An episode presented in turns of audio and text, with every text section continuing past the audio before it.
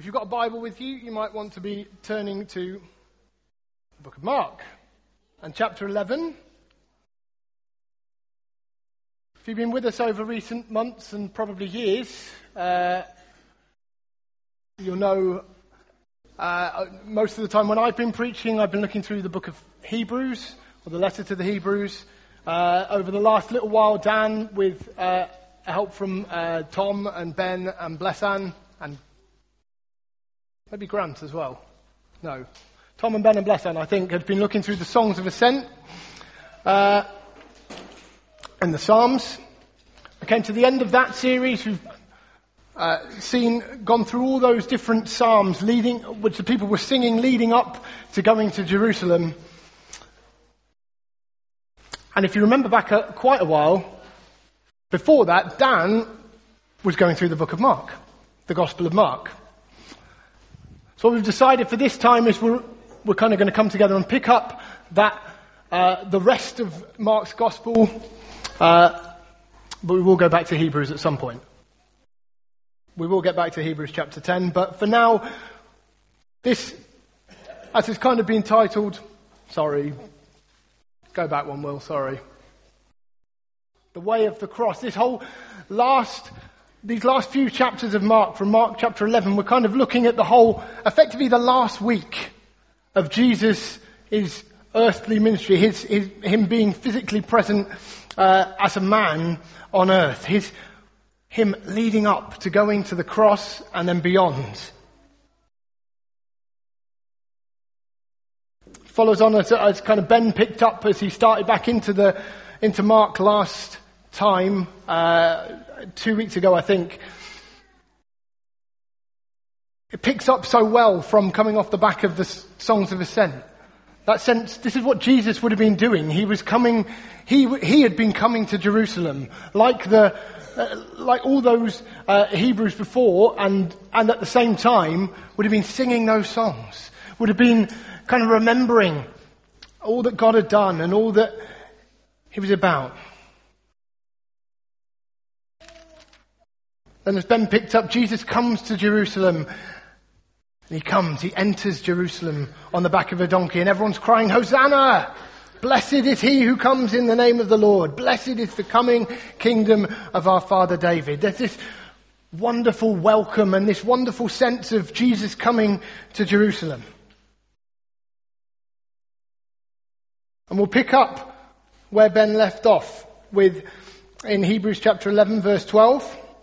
Uh, I'll read it now and then we'll, we'll, uh, we'll get going looking at what this passage is saying to us.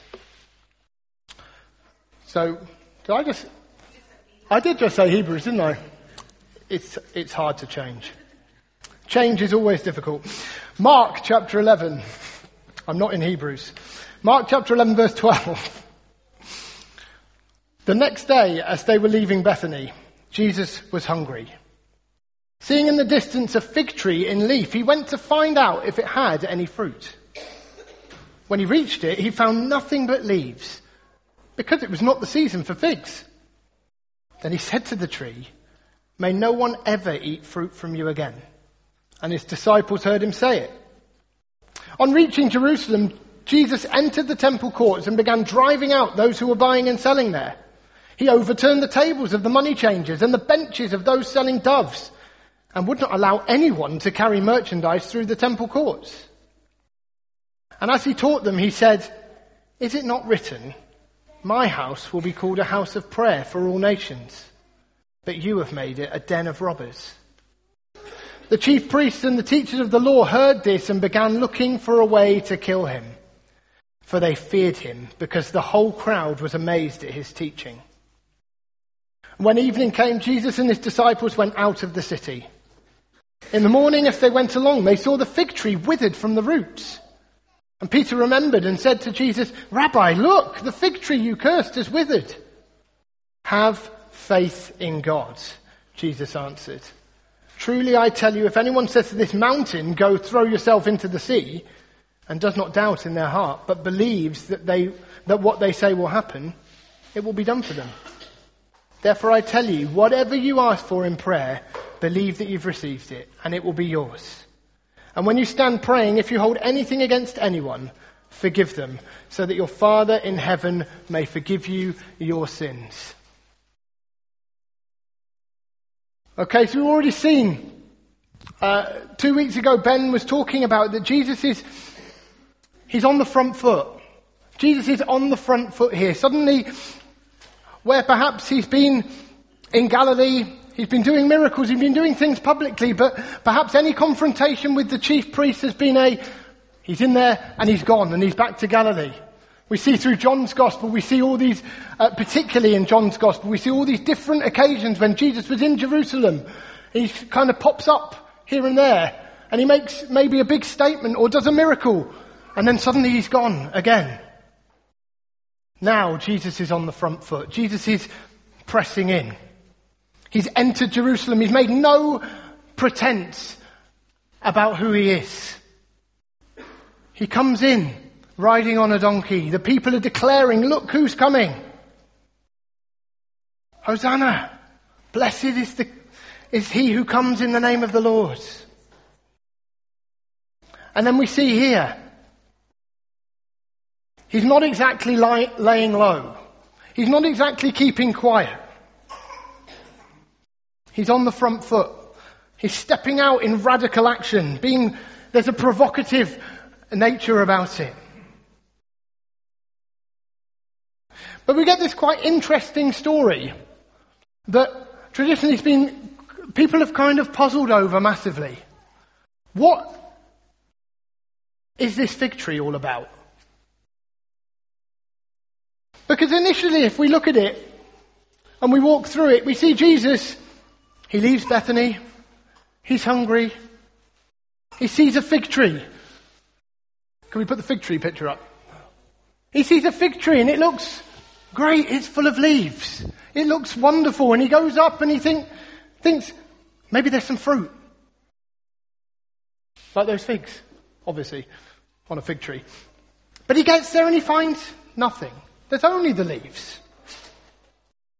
But then Mark kind of tells us, well, this is pretty normal because it's not the season for figs. And we get what seems, if we just look at it to start with, a pretty petty, irrational, over the top reaction. Well, okay, if I can't have figs now, then no one can have figs again. So there. It can kind of look like that on face value. And then as the story continues later on, we find, well, no one else would have figs. The tree's withered. It's dead. And you kind of look at it and think, what on earth is this all about? It can kind of, we can kind of think, oh yes, Jesus. So often this can be our reaction when things don't go our way. Something goes wrong and we think, oh, this is terrible, and we kind of throw our toys out the pram and kind of think, this isn't fair, and something bad should happen to you. We think, is this what Jesus is doing? And it's a powerful reaction. Wow, he does this. And we see, yeah, well, the fig tree gets it, doesn't it? And if we just look at it in, on its own and think, well, Jesus doesn't get what he wants, so Jesus tells the fig tree, well, you're going to die. It can kind of appear to justify or give us license to deal with anything we don't like with a harsh and, and also powerful response. Let's follow Jesus' example. But as we look at the story in more detail, we see we can, if we do that, we completely miss the point. We completely miss the point. It's not, this is not just, or this is not Jesus irrationally losing his temper and deciding that, oh well, if I can't have it, no one can. I'm taking my toys home. He's not throwing his toys out of the pram. How many cliches can I put in one sentence? nor is he giving us scope to do the same. And we see Mark is so wonderfully helpful in the way he lays out his gospel, in that we see the story of the fig tree, But Mark sandwiches in the middle. Look, Jesus in the temple. In fact, we see in Matthew 21, Matthew, the, the, the, the stories are right next to one another. But Matthew doesn't use this kind of literary form where he's put, where he sandwiches the two together. We see they're right next to, they're, they're so close together. And again, we see from Matthew the same point being drawn. Look, these two things are about the same thing. But Mark helps us so much by saying, look, focus in on what's important here. The fig tree story is just sandwiched around this incident at the temple. This is what it's all about.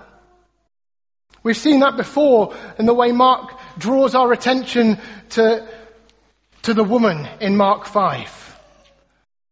We see a story of two healings. Jairus, this respected leader, comes up to Jesus, my daughter's sick. And said, yes, I'll come. I'll come. And eventually we see that Jesus does come and he heals the daughter. But in the middle, look, focus in the importance of this poor woman. Jesus says, look, she's just as important. Look. And Mark helps us by focusing us in on that. And he does the same here with this incident at the temple. So we see what could look to us initially as this looks like a pretty petty act from Jesus. It doesn't seem in character. It seems a bit strange. But let's focus in on what the real f- focus and point that Mark is drawing out for us and Jesus is bringing us through what he is teaching. In verse 15 we hear that Jesus reaches Jerusalem and he enters the temple courts. Now, just to help us, next picture. This is a picture from the ESV study Bible. But it's a helpful thing. When we've been walking through Hebrews, we've been looking at, we looked a little bit at the tabernacle and then the temple that followed it. And you could see the bit, the tabernacle originally was made up of a room, an outer room called the holy place and an inner room called the most holy place. When Solomon built a temple, it had a holy place and a most holy place. But then you started to see these courts building up around it. And then when Herod who built the temple in Jesus' time, built the temple, built his temple. You see, actually, the temple bit is just a big tall building in the middle, or, or at the back. The bit that we would remember as the most holy place and the holy place, the bit where the priests went in. But surrounded was this massive place, this huge area. I've just put the temple courts there. That's kind of the start of the, the temple courts. There was a court where where the men of Israel could go in. They could see something of what the priests were doing outside the temple. Then outside that, you see this area with the four big towers in it, which was known as the court of the women. This was as far as women could go into the temple. And they could come into there. Then as we see outside, we see a wall. In fact, this wall here, at the bottom, and I'll start wrecking my microphone. That was as far as Gentiles could come. And outside that was an even bigger court, which was the outer courts of the temple, where, which was as far as Gentiles could come in. And as far as everyone is concerned, people have commented on this and everything, this is where Jesus is at this time. He's out in these outer court, in, he comes into the temple courts, I've kind of slightly unhelpfully labelled just that inner bit as the temple courts, but he's in the wider temple courts. And everyone's convinced he's in the court of the Gentiles. That's where this, this trading is going on. This is where all this stuff is happening. And what do we see there? Jesus comes in. And straight away, he's coming with some pretty radical action. He sees all this stuff going on. There's trading going on. It was, in one sense, the trading had to happen somewhere. It was coming up to Passover. People had to come. They had to change their money into the right money to pay the temple tax. They had to come and they had to buy sacrifices to come and offer. All these different things were happening. But Jesus comes in and he just says, look, I'm getting, I'm not happy with any of this. He comes in and he is not pleased.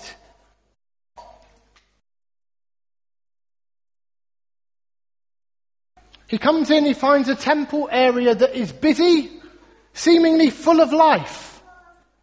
But Jesus isn't pleased with it. Again, we see Jesus on the front foot. He's entered the triumphal entry. He's come in. He's making a declaration. Now he comes to the temple and shows in no uncertain terms he is not pleased with what he sees. We see his passion and emotion there. He's turning tables over. He's scattering doves. He's, he's, t- he's stopping people saying, no, you can't even carry this stuff through here.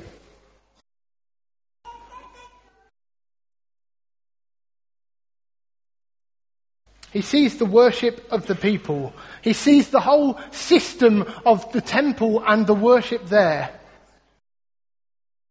He sees the court of the Gentiles turned into a market. And he's not happy. Perhaps outwardly to people around it would appear that everything's going on as it should be. Well, this trade in the temples enabling the, the Hebrew pilgrims who were coming to Jerusalem to come and worship at the temple. Isn't that what should be happening? And actually we start to see that like, like that fig tree in leaf, it looks healthy. It looks healthy and it looks, looks as it should be. It looks fruitful. But Jesus' point is, it's not. So what does Jesus teach? What is Jesus upset about? We start to see as he starts to teach.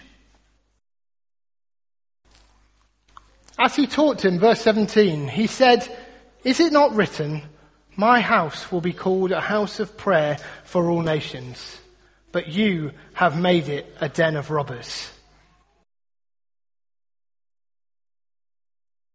Well, reading that straight away,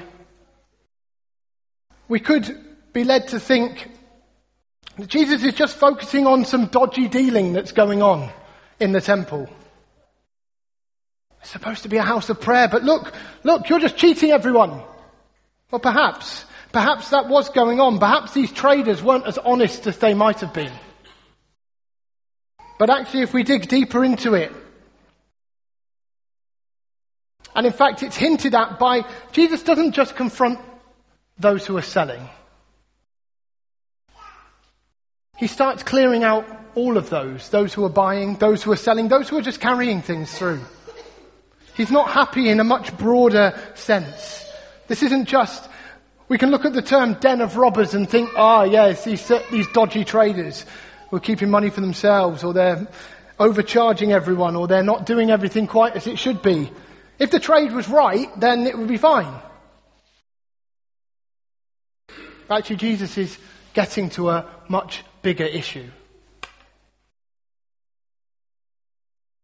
He tells us, is it not written? He's not just making a statement, he's quoting from the Old Testament. And he quotes these two wonderful, wonderful in different ways passages. My house will be called a house of prayer for all nations. He's quoting Isaiah 56. Isaiah 56 is a wonderful passage which just speaks of the welcoming of outsiders, the welcoming of foreigners, of, of saying that there is salvation possible for so much more than just the Jews. And it comes in verse, verses 6 to 8, we see uh, part of that is the quote that Jesus quotes. Isaiah 56 verse 6, and foreigners who bind themselves to the Lord, to minister to Him, to love the name of the Lord and to be His servants, all who keep the Sabbath without desecrating it and who hold fast to my covenant, these I will bring to my holy mountain and give them joy in my house of prayer. Their burnt offerings and sacrifices will be accepted on my altar, for my house will be called a house of prayer for all nations. And the sovereign Lord declares, He who gathers the exiles of Israel, I will gather still others to them, besides those already gathered. We see Jesus pointing to this beautiful picture of it was always meant to be much more than just Israel. It was always meant to be much more than just the Jews having, having a place to worship. More than just Israel having a place where it was our temple and we can, we can bring our sacrifices. And what does he contrast it with? There's this beautiful picture of foreigners and the foreigner and the alien and the, the everyone from outside being welcomed in. And they would have recognized that and they said, oh yes, yeah, that's what you said about, about this. It'd be your house of prayer for all nations. Then he hits them. Yet you've made it a den of robbers. And they would have understood where that was coming from as well. The chief priests and those listening would have understood these quoting from Jeremiah chapter 7. And you see that he contrasts this wonderful picture of people being welcomed from all nations. Of his, house, of his house being a house of prayer for all nations. With a stark picture, a terrible picture of worthless, false religion. Let's read Jeremiah chapter 7, uh, verse 2 through to 11. So this is Jeremiah. Jeremiah was told to go and proclaim this to the people of the time. And he starts here, hear the word of the Lord, all you people of Judah who come through these gates to worship the Lord.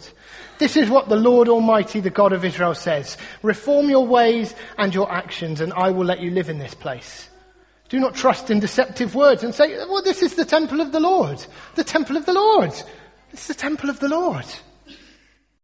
If you really change your ways and your actions and deal with each other justly, if you do not oppress the foreigner, the fatherless, or the widow, and do not shed innocent blood in this place, and if you do not follow other gods to your own harm, then I will let you live in this place, in the land I gave to your ancestors forever and ever.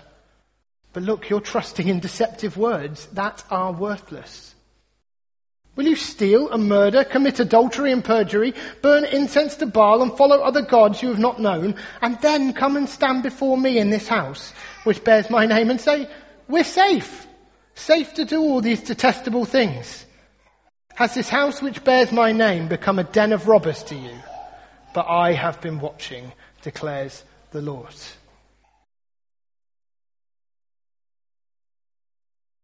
Jesus isn't just, he's certainly not just making a petty action against a fig tree. And he's not just a bit upset that the people trading might be a little bit underhand in their trading. Jesus is bringing a stark judgment on the people of God.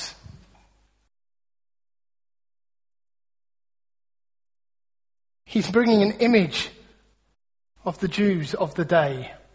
Focused on themselves, focused on the system of temple worship, focused on making sure they dutifully do the necessary rituals. Let's make it easy. Let people buy the things here. They can just, yeah, okay, get one of them, go and do it.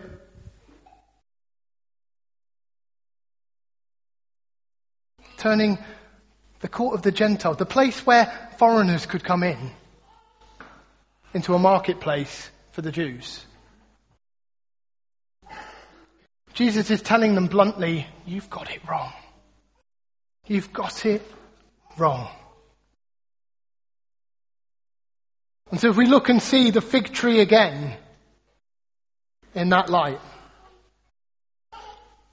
Jesus comes to a tree looking for fruit and he finds none. Then he goes to the temple and instead of finding a house of prayer, a, a people of God focused on him and, and the nations that they're to reach, he finds, as he says, a den of robbers. He finds a people who have missed the point, the people who are not following him. And we can see the fig tree in a new light when we understand how relevant it would have been to them as well the fig tree throughout the Old Testament and figs as fruit were used throughout the Old Testament to describe the people of God. Later on in the book of Jeremiah, we see Jeremiah in Jeremiah 24. God gives him this word. He talks about two baskets of figs. There were figs that were so good. They're wonderful. He uses it to describe the exiles who've been taken away. I'm going to bring them back. Be faithful to them. Then a basket of bad figs. The, the people left in the land at the time. Zedekiah the king and the people with him. And understanding that God was going to deal with them. It says, but like bagged figs, verse 8, which are so bad they cannot be eaten, says the Lord. So I will deal with Zedekiah, king of Judah, his officials, and the survivors from Jerusalem. It's used as a picture of, of those faithful to God and of those who aren't. Good figs and bad figs. And again in Micah chapter 7. Test myself if I can find it again. Micah chapter 7.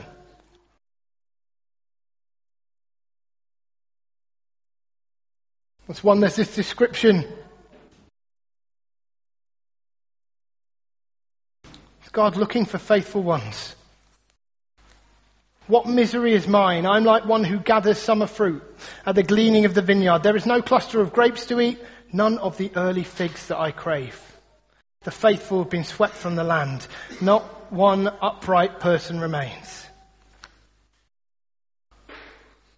We see perhaps a picture Jesus going to a fig tree looking for early figs. He finds none. He goes to the temple, he's not finding the faithful ones that he wants to.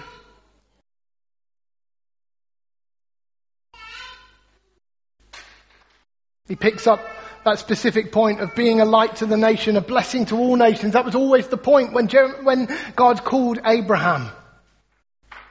You're going to be a nation that blesses all nations.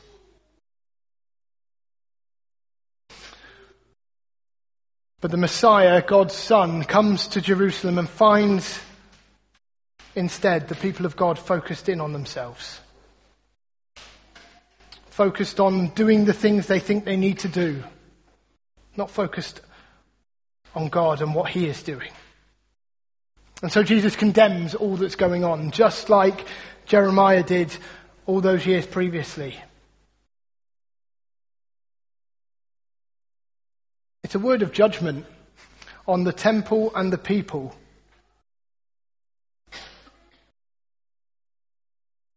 It's part of Jesus revealing himself.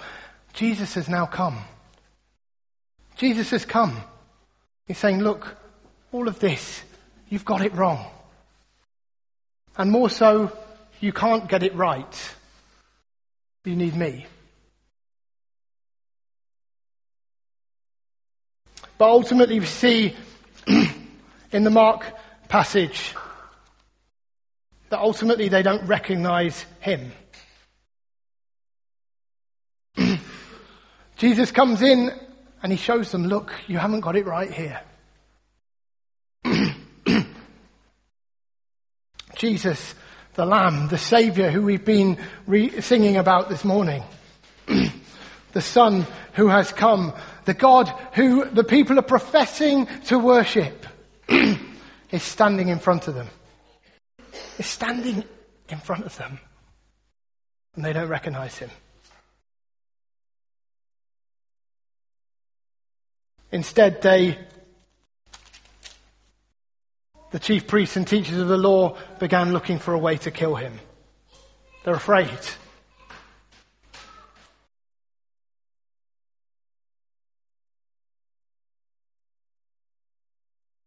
A picture of a people in desperate need for a saviour, plotting to kill the saviour.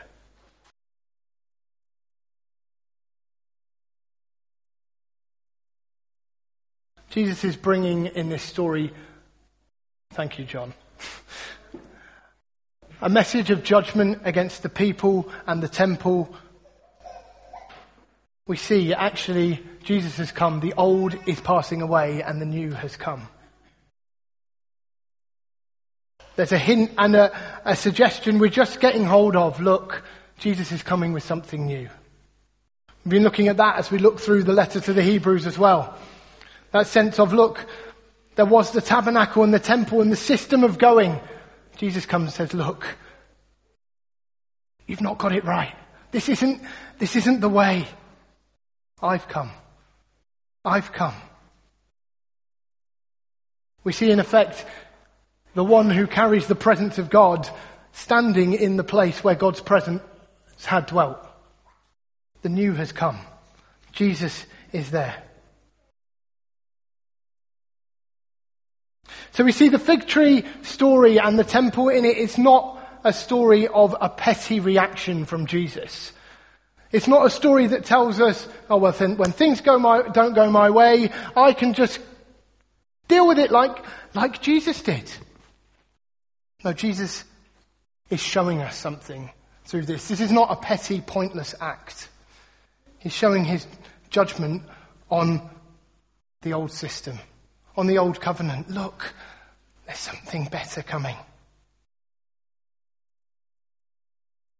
And for us, what do we see?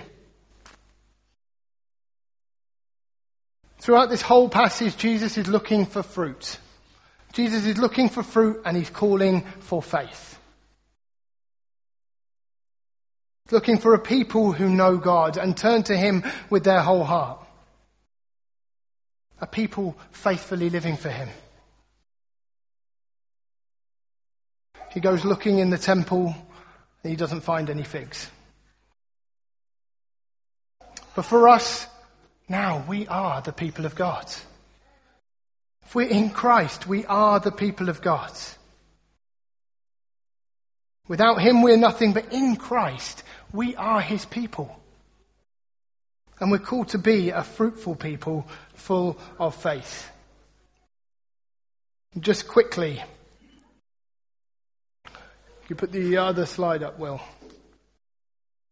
Three things from this passage. He calls for a people with faith in him, a people with a heart for others, and a people who forgive.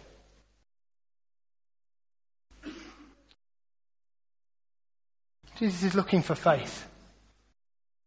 He comes in, he enters Jerusalem, coming to the temple as the promised Messiah. He's caused a big scene there. He declares judgment on it and on the people. And in the process, he's caused the fig tree to wither. Look, see the power of this one who comes. Jesus is on the front foot and he says to his disciples in response to it, believe. Believe. Peter looks at the fig tree, he's amazed. What, what has happened? Have faith. Jesus says. Again, again, we could look at this if we just take it, the fig tree itself, we could say, well, we can ask for anything. We could just, well, whenever we're upset about something, we could just ask for it. Believe it. What happened? Jesus is focusing us in, no, look, focus on me. Where are you putting your faith? Have faith in me. He goes to the temple and he finds a people who don't recognize him. He's looking for faith from them. The people who don't recognize him. They don't believe. They don't see him. Jesus is calling for a people with faith in him. Terry Virgo posted this on Facebook or on Twitter or Twitter and then Facebook, however it works, this week. No amount of religious activity can settle a troubled conscience. Only repentance and faith in the blood of Christ wipes the slate clean. Jesus comes in and shows, look, I am the way. I am the way. The people don't recognize him, but for all who do recognize him, there is life in him. And believe him. Do we, do we understand who we are trusting in? That's his point to Peter at the end. Have faith. Do you see who I am? Do you see the power that I have?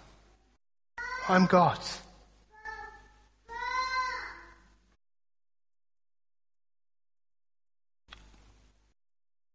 But he looks also for a people with a heart for others.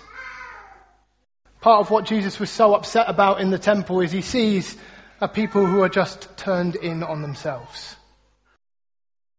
A people turned in on making their system work for them. The court of the Gentiles turned into a marketplace for the Jews to buy their sacrifices.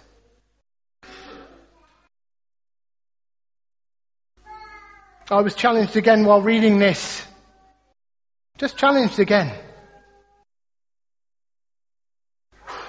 How much am I focused on seeking the lost? How much am I focused on welcoming in all who Jesus is calling? How easy can it be to turn in and just be focused on all that I need to do to keep going?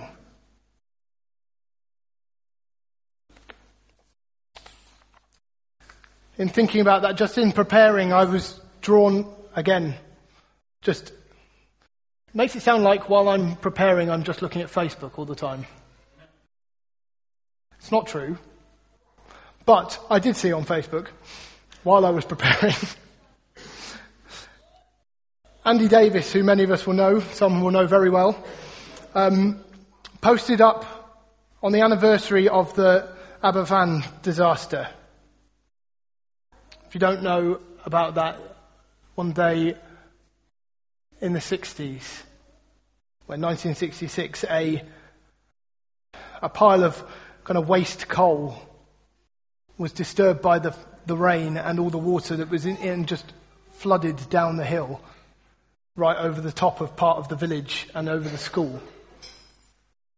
And he posted up this story about a man, the Reverend Kenneth Hayes, I was just challenged by this. This isn't a specific exposition of this, but it highlights something of our looking out for others. It says in the, in the story that, he put, that was posted up, the Reverend Kenneth Hayes was a minister of Zion Baptist Chapel in the nearby village of Merthyr Vale. He and his wife Mona had two children. Seven-year-old Gwilym was at home recovering from an operation, but his nine-year-old brother, I'm going to struggle with Welsh names, Dyfrig was at school, Pantglas Junior School, the school that was destroyed. Like all the other parents, Kenneth and Mona rushed to the scene and saw a school drowning in coal, stone, and big buildings crushed by the force of the now silent avalanche. Kenneth spent that day on his knees, using his hands to dig into the rubble to recover bodies. Vainly he searched for Dyfrig, who had lost his life that day. But for the next three days, Kenneth visited every family affected by this tragedy, compiled a list of all the dead children and adults, and helped in forming a relief committee. He sought to comfort the bereaved, even as he and his wife were dealing with their own hammer blow of grief. I read that, I was in tears. And I just, this is not a pressure to say, whatever you're facing, someone else is facing more or anything like that. But it was a call to my heart and I pray to yours as well. Jesus, give me more of your heart of compassion. For those around me who are suffering, for the lost who need you. They saw the Jews were turned in. We've got to keep, this is our temple. This is our system. Too right we should have a market here to make sure that we can worship in the right way. Jesus looks for a people with a heart for others, with a heart for the lost, with a heart for the poor. And Jesus would just lift our eyes again to see, oh Lord, I want your heart for the lost. I want your heart for other people. So I'm not just focused on me. And thirdly, Jesus calls for a people who forgive. And in doing so, I think he just destroys that whole picture of, ah, oh here, here's a, here's a, here's a, here's a way we can just get petty vengeance. That's what Jesus is doing, isn't it? No. No, he so clearly isn't. And in his response to the disciples, he, he tells them, yeah, when you pray, have faith. When you pray, have faith, but this isn't about asking for the things you want that will get it over on anyone else. It's destroying the idea that the fig tree was just about Jesus getting his own back on the tree. He wasn't. It's about doing the will of God, about seeking Him, about, uh, about having faith in Him. They call for a people who forgive. This isn't a, we're not, we're not to use this as any justification for a vengeance, revengeful attitude. But again, coming out of a heart for others, we forgive one another. And we go after Jesus. Jesus looked for fruit. He didn't find any there. He found a fig tree without fruit. He found a people and a temple without fruit. Unfruitful, unfaithful. But the good news is that Jesus has made a way. We are his people. He told them, You aren't doing this and you can't do it, but in me you can have life. Let's pray.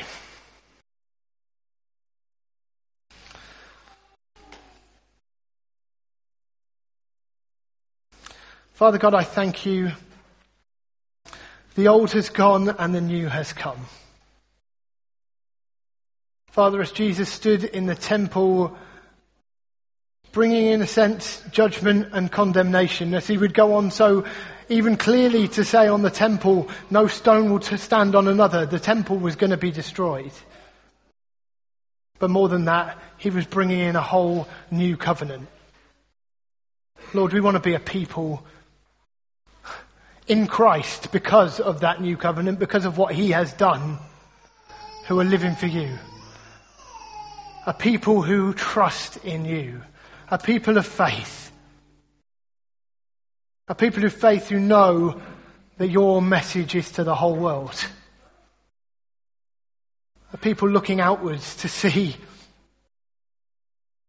all those who you are calling. See the lost who need you so badly, to see the poor who are in desperate need, to see each other in our time of need. Oh Lord. Lord, would you work in our hearts?